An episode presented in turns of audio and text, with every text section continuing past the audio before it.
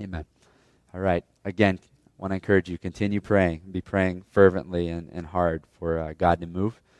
I'll be honest; it's a little difficult for me to preach in the in the dark right now, so uh, bear with me. But uh, I was thinking about it this week, I, and, and, it was one of those memories that, oh my goodness, it was just a crazy memory back in my life. But I was thinking about, for me, the biggest test I ever took for all of academia uh, in my life was uh, my senior year of undergrad, and it was this class that everybody called OTB. And when you hear that, that that set of letters just in everybody's head it was dun dun dun and otb stood for old testament backgrounds and it was notoriously the, the most difficult class in, in my degree program and was um, likely the most difficult class i had ever taken and uh, on top of taking this class my time uh, was really really thin at that point in my life i was working crazy hours uh, trying to uh, purchase an engagement ring for a special lady.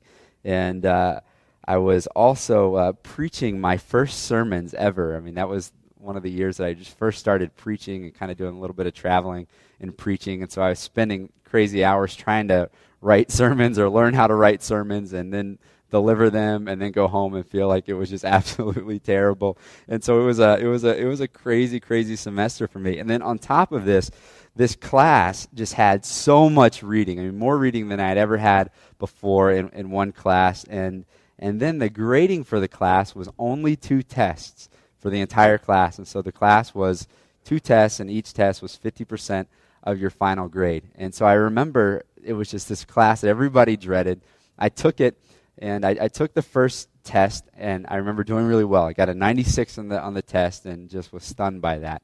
And sure enough, the second test rolls around, and I just was not prepared. I was totally caught off guard for, for this test. And I just remember thinking, this is not this is not good. And the way the test functioned was this the professor would give you 25 possible essay questions, and then you would show up to class and you would have to answer five to six of those essay questions, handwritten, two pages per question in an hour period. And so your, your hand just was like it was going to fall off.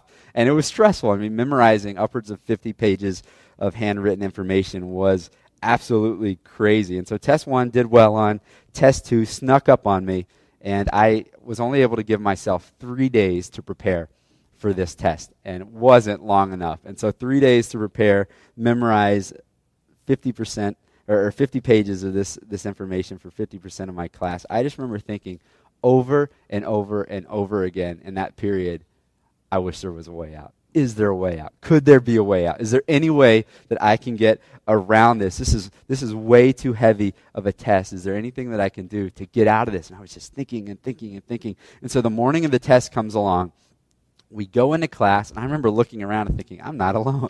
like, I'm looking at all these guys, and everybody looked like they hadn't slept for an entire week. And so I remember sitting down with all these ridiculously stressed out students and ready to go for this test, but scared out of our minds about, you know, not doing well, failing this class, and, and having to take it over again. And so we're sitting there. The professor walks into the room with a little bit of a smirk on his face, and he looks around, and I'll never forget this the, the probably one of the best phrases of my life that I've ever heard. But he says, You look like you've all studied very hard for this test.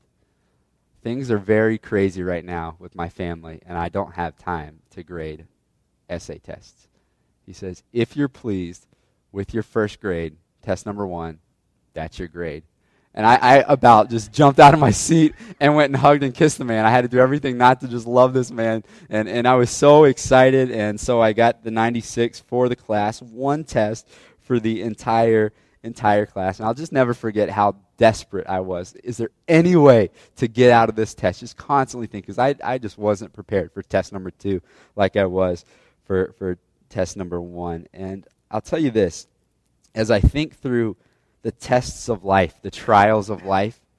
What I just received in that class was a once in a lifetime, rare, rare, rare uh, occasion. Because for us, life's trials, life's challenges, life's difficulties, life's tests are going to come. And perhaps, like me, you've been there. Maybe you're there now and you're thinking, is there any possible way that I can get out of this test? Can I, can I skip this? Can I just bypass this? Is there, is there any way at all? But more often than not, you're going to have to face it. You're going to have to endure and, and go through the, the test. They're inescapable. And if our faith is all encompassing, if our faith, as it should be, bleeds into every area of our lives and, and, and is a part of, of who we are at the core, as it should be, then your test, your challenge, your, your trials of life are deeply, deeply connected to your, your faith. And so today we finish up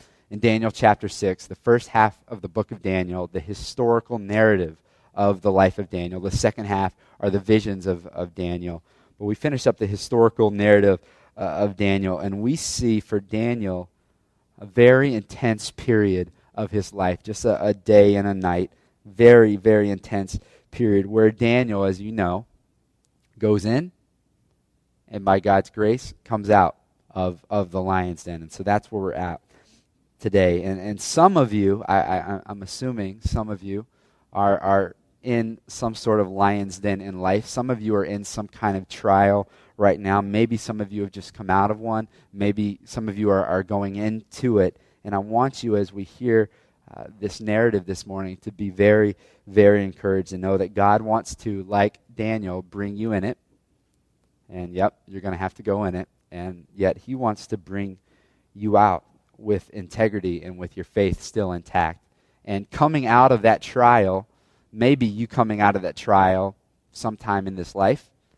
It may be you coming out of that trial and you're coming out not until eternity. But God will bring you through and God will prove himself faithful. And so here's where we're at. Leading up to this point, we have seen Nebuchadnezzar and, and Babylon take Daniel in chapter 1 and, and many youths of Babylon and, and keep them as captives, train them, stack the kingdom, and um, Daniel and, and three other young men, his friends, say, We're going to be faithful. We're going to honor the Lord. We will not defile ourselves at the beginning of, of chapter 1. And they were faithful, and God honored them for that, as we have affectionately named this series. They made up their minds, stemming from the NASB version of, of Daniel chapter 1, verse 8. They made up their minds that they would not defile themselves. And that, as young teenage boys, sets the trajectory for the rest of their life. From here, in the chapters in between, leading up to Daniel chapter 6, as we have talked about, there have been some transfers of power along the way, and very big, important transfers of power from Nebuchadnezzar, the emperor of Babylon, to his son Belshazzar, moving on to, um, to uh, the, to Darius the Mede and then the Medo Persian Empire. So there's all these transfers of, of power happening. But what is so exciting to see is that though all these transfers of power are happening, Daniel is still there. Daniel is still there, and he's riding them on. So as we last week moved into Daniel chapter 6, let's not miss just the significance. Let's slow down and just think through last week again and not miss the significance of, of what has happened in Daniel chapter 6. Catch this. The greatest empire that the world had ever known up to this point has fallen. And the Medes and the Persians have, have come in. And, and just, I want you to listen to Acts chapter 17, to what Paul says when he stands in Athens before the Areopagus, also known as Mars Hill. Listen to what Paul says. He says, God has determined the allotted periods and boundaries of every nation. God has determined the allotted periods and boundaries of, of every nation. And so we've seen through history that nations are born, nations come, and they go. And it's all under God's predetermined plan that this happens with nations. But God's people, God's people span nations. God's people span all these periods. And, and now we see Daniel, now in his late 80s, and he has ridden over the current of all these nations, all these world powers, all these emperors coming and, and going. He has risen up from a teenager who was in exile, being used for his brains and his good looks and his athletic capability. They used him. He has risen beyond that, gained influence, and now is somebody very important in Babylon and now the Medo Persian Empire. He is a governor He is now appointed the prime minister, as we saw last week, of, of Medo Persian. And the thread in history is God's redemptive plan. In history, the thread is God's people. He will save his people, he will draw people to himself. Nations are not the thread that keep things together. So, should we pray, God bless America? Absolutely. We should pray, God bless America. But we shouldn't be praying, God bless America, to the wrongful elevation of the, the, the, the, country to the same level as, as the church in Christ's kingdom. And, and today in our own country, I think many Christians are tempted to do that. And I think you would probably agree with me. I saw a, I saw a bumper sticker the other day. I was at a light in West Roxbury, and the car in front of it said, God bless all the other nations too. And I thought that was cool. I thought that was cool. And so we pray that God would bless all the other nations too. And, and, and we should be involved in country. Daniel was involved in country. He was highly influential, but not to the diminishment of the church. Now, catch this verse. This is good. This is from Isaiah chapter 40, verse 15. Here's what he says He says, Behold, the nations are like a drop from a bucket and are counted as dust on the scales. The nations are like a drop from a, a, a, bucket, counted as dust on the scales. Here's what it's not saying it's not saying that the nations are unimportant to God. Not saying that at all. We read through Scripture that God has a heart for the nations. God has a heart for the nations. But what it's saying, what it's saying is that the nations are a drop from a bucket put on the scales. They're merely dust. In other words, they have very little consequence. They are inconsequential in God's big picture. And so, in the middle of that day, Daniel's day as an exile, can you imagine Daniel? Can you imagine these other guys? I can only imagine them thinking, this is crazy. This, this empire, it's massive, and they probably have no, no understanding of, of what life would be like apart from the Babylonian Empire. Archaeology has, has dug up literally thousands upon thousands of bricks, and the bricks have Nebuchadnezzar's name inscribed on them. Some of them have a stamp of, of Nebuchadnezzar's image on it. They, people just couldn't imagine life without Nebuchadnezzar and the Babylonian Empire. There's just such power, and it was hard for them to just imagine life apart from that. But here we sit today, and Babylon is but, as the scripture says, because scripture is true and right, Babylon is but a drop in, in, in the bucket. And so nations come and go, and we see pharaohs, we see Nebuchadnezzar, we see Cyrus, Belshazzar, Darius. We go on through history to the Caesar, Caesars, to Mussolini, to, to Churchill, to, to Hitler, and on and on and on. And nations come and go, and leaders come and go. But God's redemptive plan is in it all, and God's people span all of it. So here we are, chapter 6 the end of the, his, the historical narrative of, of the, the book of Daniel, the life of, of Daniel. And Daniel is still standing now in his late 80s, still standing in a place of influence. Chapter 1 Nebuchadnezzar takes Daniel and these guys as, as exiles, and there was no end in sight. But here in chapter 6, Nebuchadnezzar is long gone, and Daniel, God's man, still standing with influence. Really good stuff. Last week, in the beginning of chapter 6, what we saw was that Daniel became distinguished among all the other, other governors there. In the Aramaic language, it says that he was continually distinguishing himself. So Daniel was a guy who didn't just do one thing really well, but he continually distinguished himself, gained influence, and he just constantly stood out. And it goes on and says that he distinguished himself because he had an excellent spirit, which refers not to um, spirits and, and ghosts and things of that nature. It refers to his attitude. He had an excellent spirit. And, and maybe some of you right now, wherever you're at, the trial in your life, maybe you feel like there's, there's no end in sight, there's, there's no hope in sight. And I would encourage you, from the example of Daniel, to have an excellent spirit in the middle of all of it, to have a God honoring attitude in the middle of of, of your, your trial. And, and of course, I think for us, some of us maybe are thinking, well, it, yeah, it would have been easy for Daniel to have an excellent spirit. As we saw in verse 10 of chapter 6, Daniel had a penthouse suite, so that's kind of nice. He had all this power, so that's kind of nice. Of course, of course, it would be easy for him to have an excellent spirit. But don't forget about all the trial, all the difficulty that Daniel had gone through um, as an exile in Judah and is, is continually going through. He continued to distinguish himself as an exile. He continued to distinguish himself as one who had recently had three of his closest buddies nearly executed in, in, in, in, Daniel chapter 3.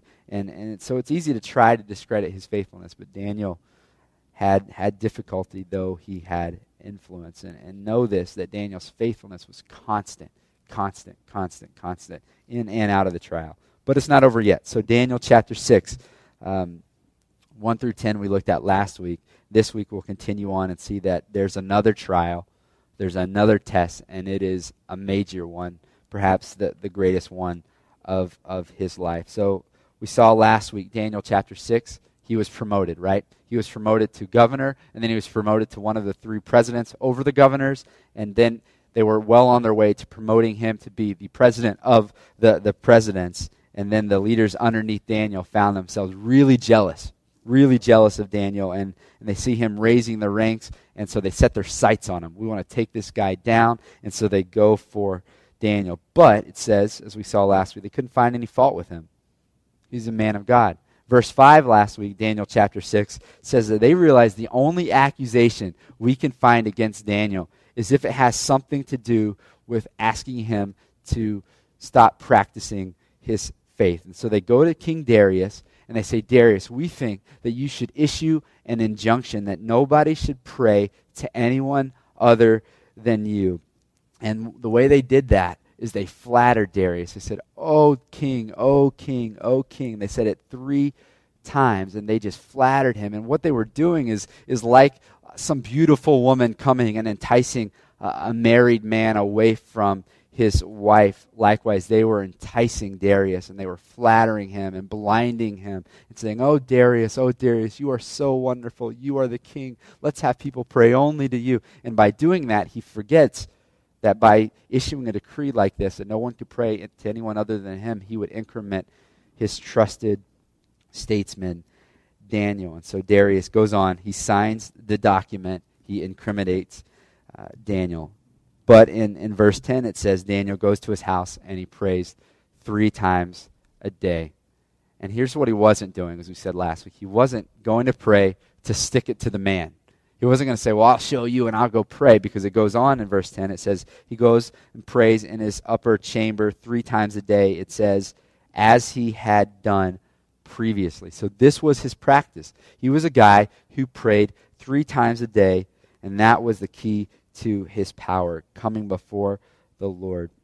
Now we pick up Daniel chapter 6, verse 10, where we left off last week. And, and we can move kind of fast through these narratives because they're, they're narratives. And so we're going to move fast through this historical account. You ready? Daniel 6, 10 through 13 says, When Daniel knew that the document had been signed, he went to his house where he had windows in his upper chamber open toward Jerusalem. He got down on his knees three times a day and prayed and gave thanks before his God as he had done previously.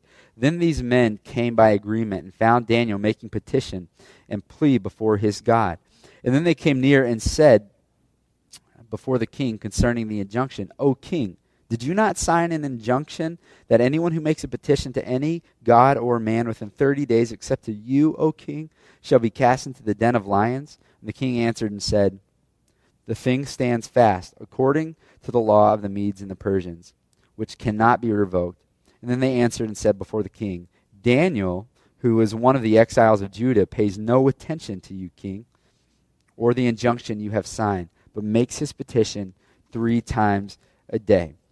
So we see here that life isn't necessarily as easy as one may think for Daniel. Yes, he has a nice pad. He's got an upper suite. Yes, he has a lot of power, but he also has these politicians out to find dirt and, and politicians don't do that anymore today, fortunately. But these politicians were out to find dirt on him. And, and, and, and they dig up the dirt on Daniel and they find that he was, in fact, breaking the, the law. He was going against the injun- injunction. And I, I just want to let you know that as Christians, we are to be law abiding citizens. I think we, we get that. Romans chapter 13 says that, that we are to pay our taxes. We're to be completely honest in, in that area. We're to be above reproach with the law. We're to be law abiding until the law calls us to disobey God. That's why in, in Acts chapter 5, you see Peter and you see the, the other uh, apostles say, We obey God rather than men.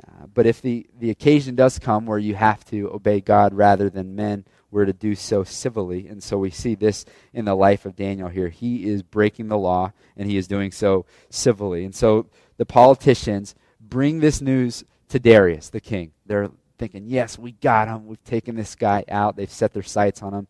And they bring it to Darius about his trusted statesman. And what they do first is they confirm with Darius that injunction that he signed. And so they say, O king, did you not sign an injunction that anyone who makes a petition to any god or man except to you, O king, shall be cast into the den of lions? And Darius replies, Yep, yep, everything still stands. That's, that's what I said.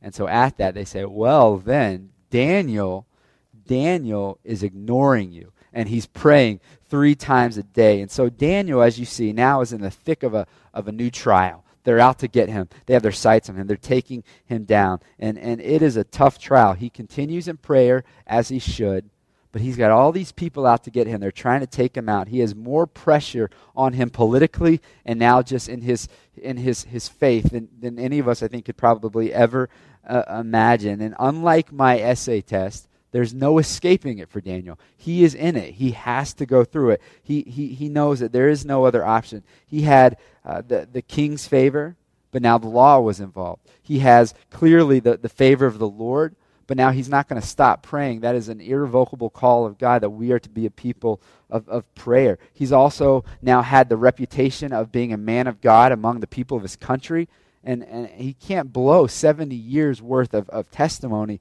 in this country. And so, in Daniel's eyes, he has no option. There is no getting out of, of this. I, I can't get out of this. I will. I, there's no way to escape this challenging situation. And, and, and I want us to, to, to look at together for the rest of our time as we continue through the narrative. I just want to look at some appropriate questions to be asking in life's trial. So, we're just going to give you three points here. Appropriate questions to be asking in, in life's trials or life's challenges. And here's the first one because for all of us, it's inevitable. Trials will come, challenges will come. And so, principle number one, the appropriate questions in life's challenges is this the question is not, how will I get around this? The question is, how will I get through this? Not how will I get around this, but how will I, I, get through this. So many of us, when, when, when life's challenges come our way, the first thing we do is we start to think about the way out. How can I get around this? And, and, and we need to, to, to ready ourselves instead to get through it, not to, to get around it. As a, as a child, a, a phrase I heard very often growing up from my, my mother was when your father gets home from work, you're getting a spanking. And so I just remember the rest of the day, what that meant for me was my task was to get out of the spanking by convincing my, my mother that I was really good or that I had learned my lesson so I could get out of the spanking, get around the, the spanking. But it, w- it was inevitable. The spanking always came. She was very consistent in that. And so rather than trying to prove that I learned my lesson or that I was good enough, I didn't deserve that spanking that I had earned earlier, it was inevitable. It was coming. And so I eventually got to the point where I faced the music.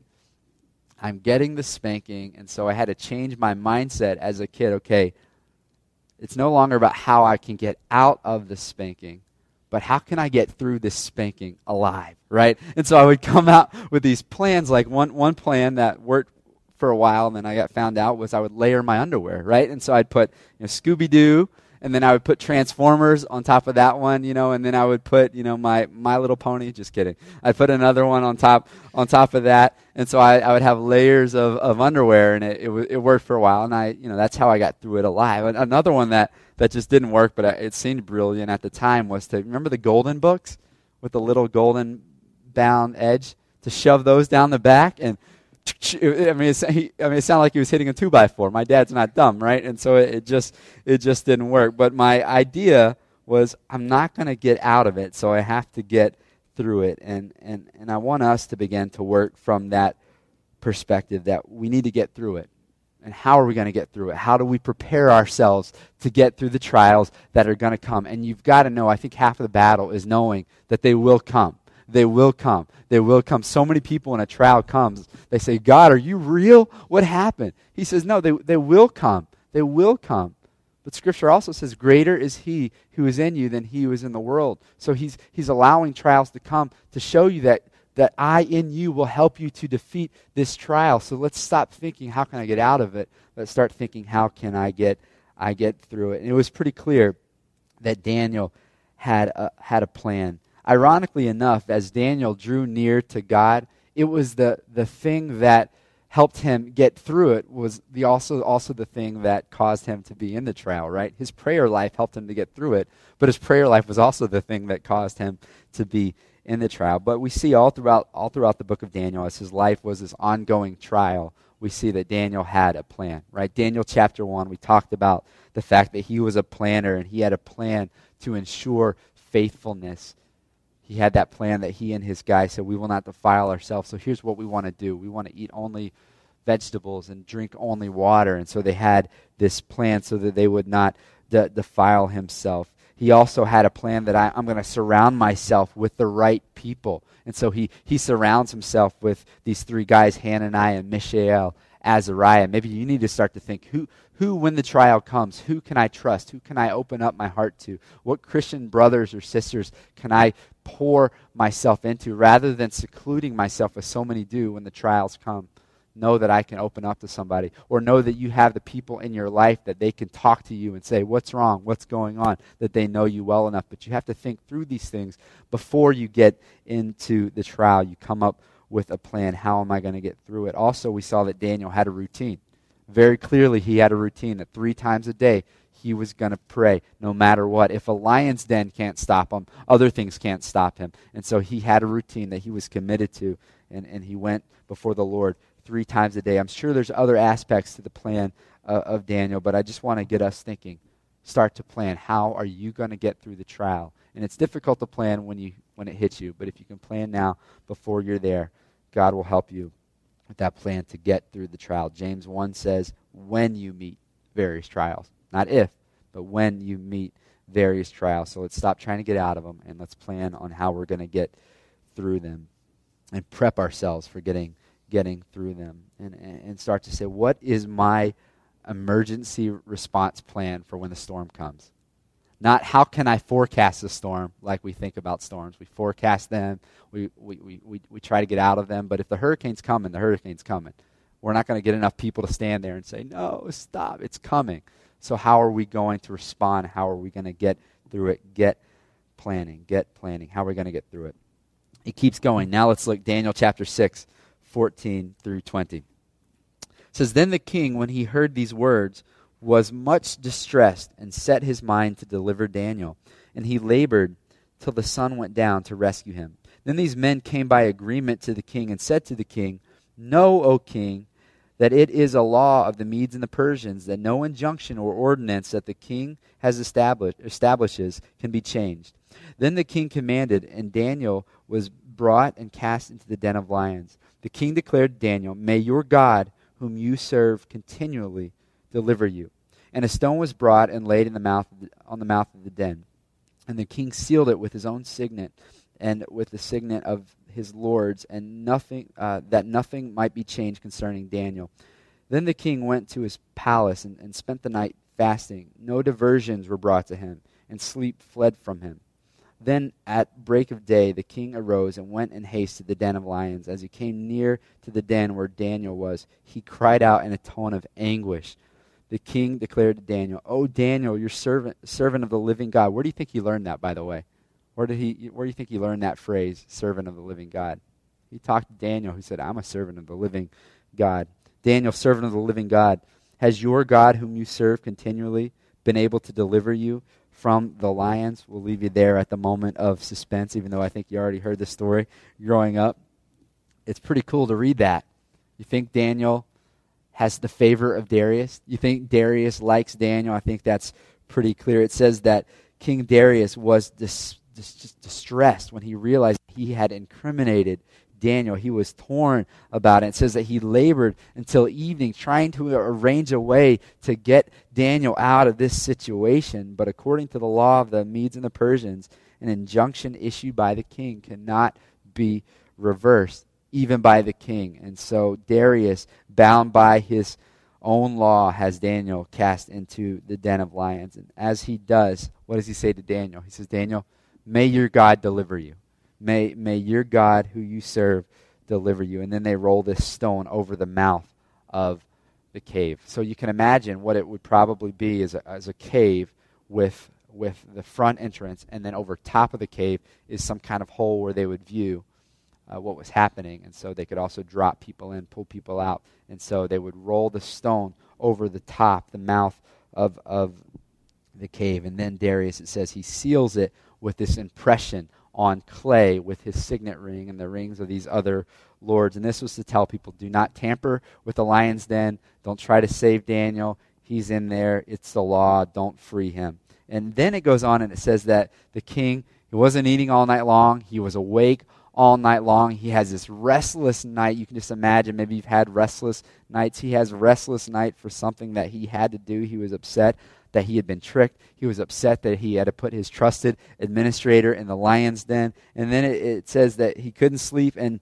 he had no diversions brought to him. So just picture where the king was. He had no diversions brought to him. In other words, he couldn't sleep, but he was so stressed about this thing. He didn't bring in the musicians to entertain him while he stayed up all night. He didn't bring in people dancing to entertain him. No diversions. You just picture the king just pacing all night long, just so upset about what he has done, the, the position that he has Daniel in, no diversions brought. And this is just, I think, good insight into the mind and the emotion and, and uh, of the king and the, the, the respect and the influence that Daniel had, had gained. I think it's great insight into that and into the, the mind and heart emotion of the king. But notice this we see nothing of the emotions of Daniel, do we?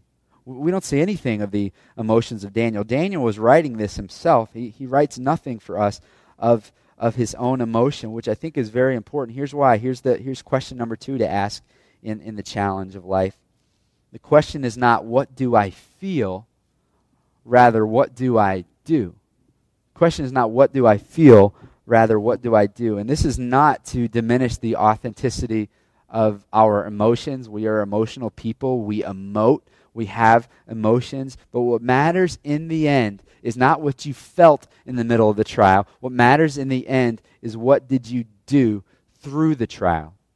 What did you do through the trial? And that matters for Daniel. Here's, here's what I mean. Honestly, if I can be honest with you, I find myself periodically thinking, it would be really nice to revert back to my college job it would be really nice to be a pizza boy again for the rest of my life. I mean, it was fairly mindless work, and the greatest struggles that I had then was I got a $2 tip instead of a $5 tip. That would be really nice to go back to delivering pizza. I mean, all the pizza a guy could want. I mean, that was incredible, right? My car forever, I think for like four years after, smelled like pizza sauce, and, and it was just a wonderful thing. And, and sometimes I think, man, in the trials of ministry and, and emotions are up and down and all over the place, sometimes I think, man, wouldn't it be great to be a pizza boy again? Wouldn't it be great just to not have this weighing on, on, on me heavily all the time? That would be great. But the fact is, see, there's, there's feelings and there's fact. And I have these feelings, and we're emotional beings. But the fact is that I'm confident that God has called me to, to pastor, to lead a church, and to lead this church. And so I have to get back to it. I have to jump back in it. And, and, and, and I'll say it because you won't say it, right? But there are times in our lives where we don't feel like being Christians. Like, you ever wake up and you're like, today I don't want to be a Christian. Today I want to sleep till 1 in the afternoon. Today, I don't want to get up and read my Bible. I just want to sleep. Today, I don't feel like being nice to her, though God calls me to. Today, I don't want to be a Christian. Sometimes we, we feel like that, but we don't base our faith on feelings. We base our faith on facts. And the fact is the person and the work of, of, of Jesus Christ. And that's what we base our, our, our faith in because our feelings come and go and are up and down and up and down and up and down. But there's a fact, and that is that Christ died for our sin according to the Scriptures, and he rose again, offering life to us if we would place faith in him. And so we are emotional beings, some of us more than others, but we put our faith in, in the facts. And if you base your your, your faith in your emotions and you live by your emotions solely. Some of you right now would probably be locked up, right? For hurting someone who has, has caused you to be angry. Some of us would have ruined marriages. Some of us would be in, in so many different crazy places in life if we live by our emotion, but we know that we live not by emotion, we live by our, our, our fact our fact. And, and, and this is so much more true even in life's trials. You think Daniel had emotions? You think Daniel, as he stands before the den of lions, is not freaking out? I, I, think he probably is, but he doesn't give us the testimony of his emotion because what mattered in the end is that God brought him through it, God delivered him, and so he leaves us the facts and not the feelings. And for him, he allowed his facts to outweigh his feeling. And the facts are, again, for Daniel, that God has done great things. God has been faithful to Moses. Daniel must be thinking. God has been faithful to Joshua. He must be thinking, God was faithful when I first uh, arrived here so many years ago. And God has given me this position. God has been faithful to bring my three friends out of the fiery furnace. God has been faithful, faithful, faithful. And he starts to think back to the facts, and he can move forward. But if he thinks to his emotion in the moment, it's going to overwhelm him, and he can't. And he knows, I can count on the facts of the Lord. And, and this is what Daniel did. He trusted in the facts, not the feeling. And then, verses 16 and 20, I love how Darius points these things out in verses 16 and 20. They both tell of what Daniel did. Here's what he did It wasn't about what he felt, it was about what he did. And what he did in the trials, according to Darius, was that he continuously served God.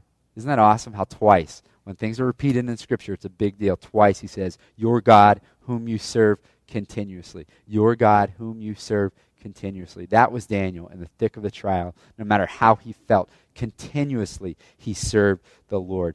Continuously. As in James 1, your emotions and your questions come and go. You persevere in the trial, continuously serve the Lord. So we ask, not what do I feel, what do I do? Final question, learn from the life of Daniel. Final question. The question is not, how am I affected? Rather, how can God be glorified? Not how am I affected, but how can God be glorified? Let's read 621 now. 621. Then Daniel said to the king, O king, live forever. Isn't that awesome? So the king goes to see Daniel, and, and he, he rolls a stone back, and Daniel looks up, and the first thing he says to the guy that just threw him in the lion's den, he says, Live forever. and that's just, that's great. So it goes on, O king, live forever. May God, my God, sent his angel and shut the lion's mouth, and they have not harmed me, but I was found blameless before him, and also before you, O king.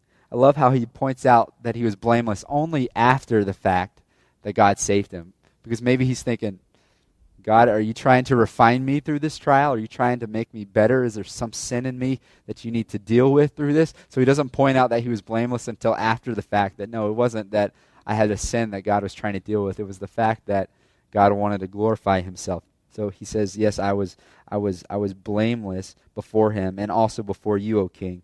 I have done no harm. Verse 23. Then the king was exceedingly glad and commanded that Daniel be taken out of the den. And so Daniel was taken up out of the den, and no kind of harm was found on him because he had trusted in his God.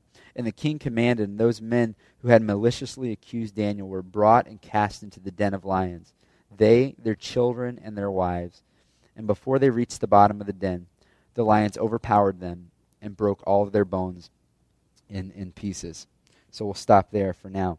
So God sends his angel to protect Daniel by shutting the, the mouths of, of the lions. And Daniel is exceedingly glad that, or, or Darius is exceedingly glad that Daniel has been delivered from this den uh, of lions, that no harm was, was found in him. And why does it say no harm was found in him? Because he, he trusted in his God. He had faith in the fact, and the fact was his God has been faithful in the past and he will be faithful in the future. He put faith in the fact and not in, in the feeling.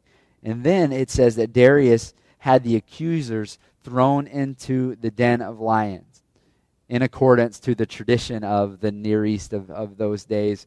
the tradition was that false accusers would get the punishment that they were demanding, and so they got that punishment. Sadly, though, it goes on and it says a, it says that the families of these men were, were thrown in as well, which is not a God decision, is not a God thing. It was the brutal, brutal practice of the, the Persians. It was sad. It was sad. But a lot of people went into the den that day, and the lions devoured them before they even hit the ground. And so we see that it wasn't that the lions weren't hungry.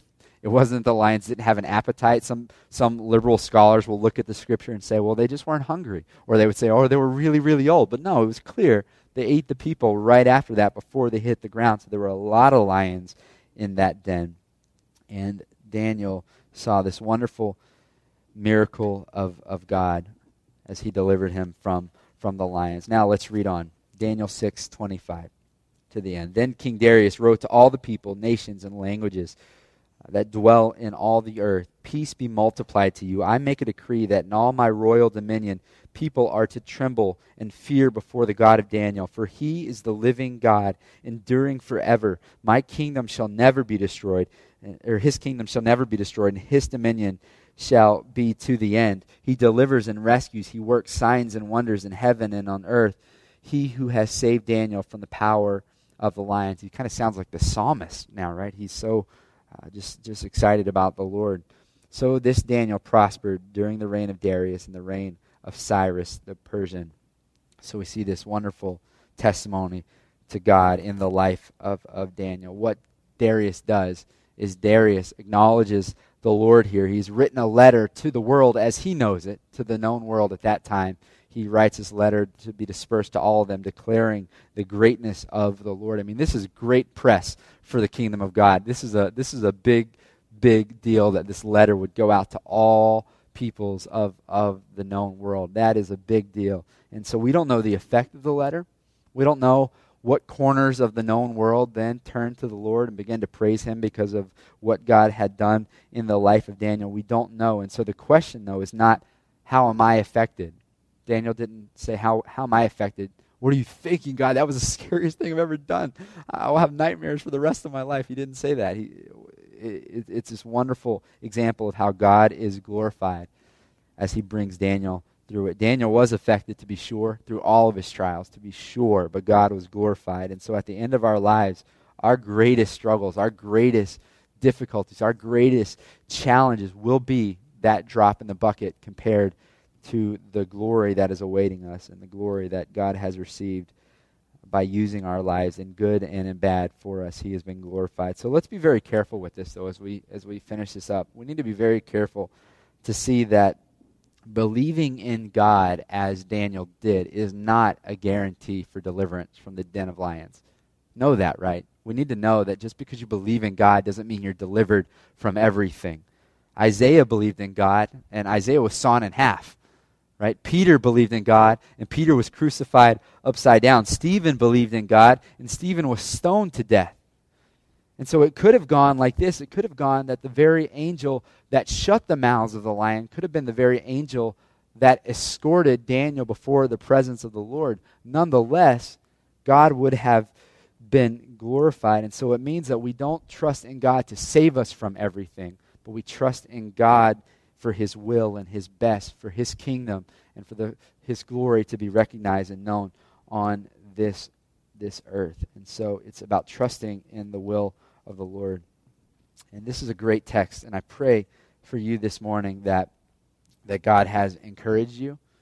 Many of you maybe are in the thick of it even as we speak, and, and I pray that this would just be an encouragement to you. I pray for, for others of us it would be a good preparation for you as you begin to maybe near trials of life that are inevitable to come. And, and as they come, please don't let the trials that come your way push you away from the Lord as they often do, but let them draw you nearer to the Lord as they, they did Daniel. And as you do that, you'll see God be glorified and you'll see incredible things happen in your heart and in your life as you let your trials push you to the Lord and give you a greater sense of Him. So, the questions again not how can I get around this, but how can I get through it. Not what do I feel, but what am I to do. Not how am I affected, but how is God most glorified. Let me pray.